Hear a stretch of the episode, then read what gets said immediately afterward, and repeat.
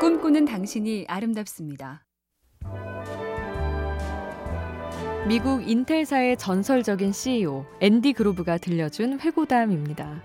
당시 사장이었던 앤디 그로브가 씨이오 겸 회장인 고든 무어에게 묻죠. 우리가 쫓겨나고 새 씨이오가 온다면 그 사람은 무엇을 할까요? 계속하기 애매한 메모리칩 사업을 접겠지. 그럼 회장님과 제가 지금 이 방을 나갔다 다시 들어와서 그렇게 하면 어떨까요? 농담이 아니라 실제로 그렇게 했답니다. 자기들이 개척한 꽤 아까운 사업을 과감하게 버리고 기꺼이 새로운 길로 도전. 그래서 전설이 된 거였죠. 엠비씨 캠페인 꿈의 지도, 인공지능 티비 생활, 비티비 누구, 에스케이 브로드밴드가 함께합니다.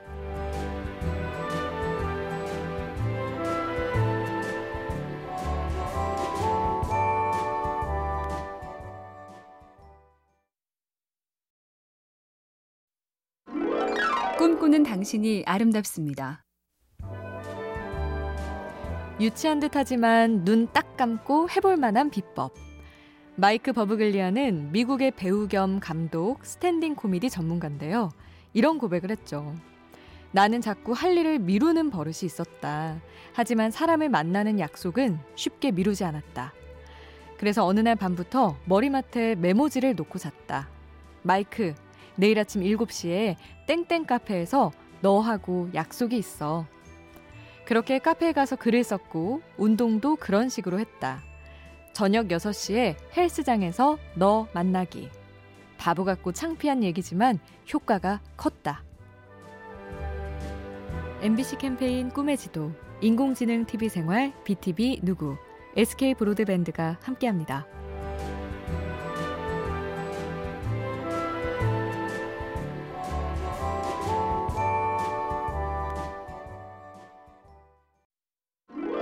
꿈꾸는 당신이 아름답습니다.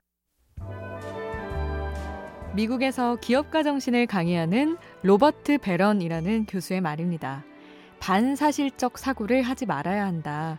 이미 지나간 일을 두고 전전긍긍하는 건 위험한 짓이다.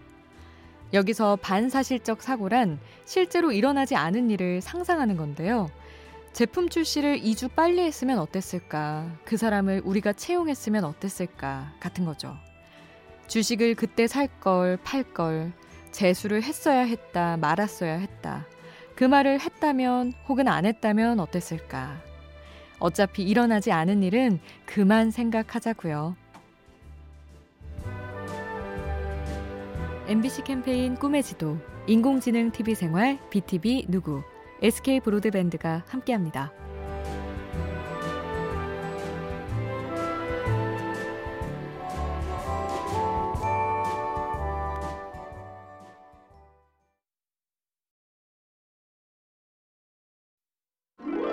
꿈꾸는 당신이 아름답습니다. 미국에서는 프로레슬링이 인기 스포츠죠. 트리플 H라는 이름으로 선수 생활을 했던 폴 레베스크는 은퇴 후 사업가로 변신한 뒤에도 평소 밤 열 시부터 세 시간 동안 운동을 합니다. 그리고 다시 새벽 여섯 시에 일어나서 하루 일과를 시작하죠. 꽤나 빡빡한 일정인데 왜 그렇게 하냐고 묻자 그가 답하죠. 아이들 때문이다. 아이들은 부모가 하라는 대로 하지 않고 본대로 한다. 운동을 하는 모습, 일찍 일어나는 모습을 보여주는 것. 그것이 내가 할 수 있는 가장 효율적인 교육이다.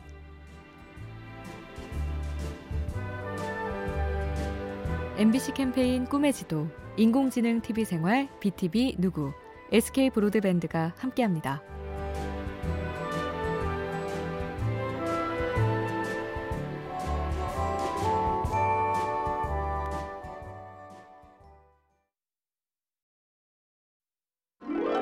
꿈꾸는 당신이 아름답습니다. 단순한 걸 지향했다는 스티브 잡스는 그 철학을 어떤 식으로 실행했을까? 천구백구십칠 년 다시 회사에 돌아와서 중역들에게 그랬다죠. 앞으로 우리가 해야 할 것 열 가지를 꼽아보시라. 그렇게 주요 과제 열 가지의 목록을 완성하자 잡스는 아래서부터 일곱 개를 확 지워버리고 말합니다. 우리가 할 수 있는 건 딱 세 가지. 여기다 모든 생각과 힘을 집중합시다. 내 꿈을 위한 과제도 좀 나열해보죠.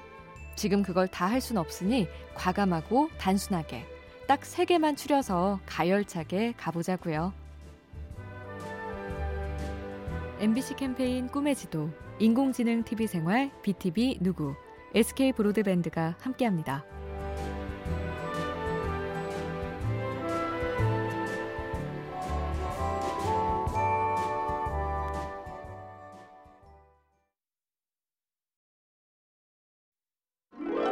꿈꾸는 당신이 아름답습니다. 플로이드 메이웨더, 긴 설명이 필요 없는 최고의 복서인데요. 그 친구 하나가 경기 직전 대기실에 인사를 하러 갔다네요. 민감한 시간이니 진짜 인사만 하고 나오려는데 메이웨더가 부릅니다. 왜 벌써 나가? 더 놀다가. 의아한 친구가 물었죠. 아니, 좀 있으면 경기를 시작하는데 긴장되지 않나? 그러자 메이웨더가 하는 말. 왜 긴장을 해? 내가 이기면 준비를 잘한 덕분이고 내가 지면 준비가 부족한 거지. 지금 와서 걱정한다고 변하는 건 하나도 없어. 최고의 복서는 확실히 다르죠. 엠비씨 캠페인 꿈의 지도, 인공지능 티비 생활, 비티비 누구, 에스케이 브로드밴드가 함께합니다.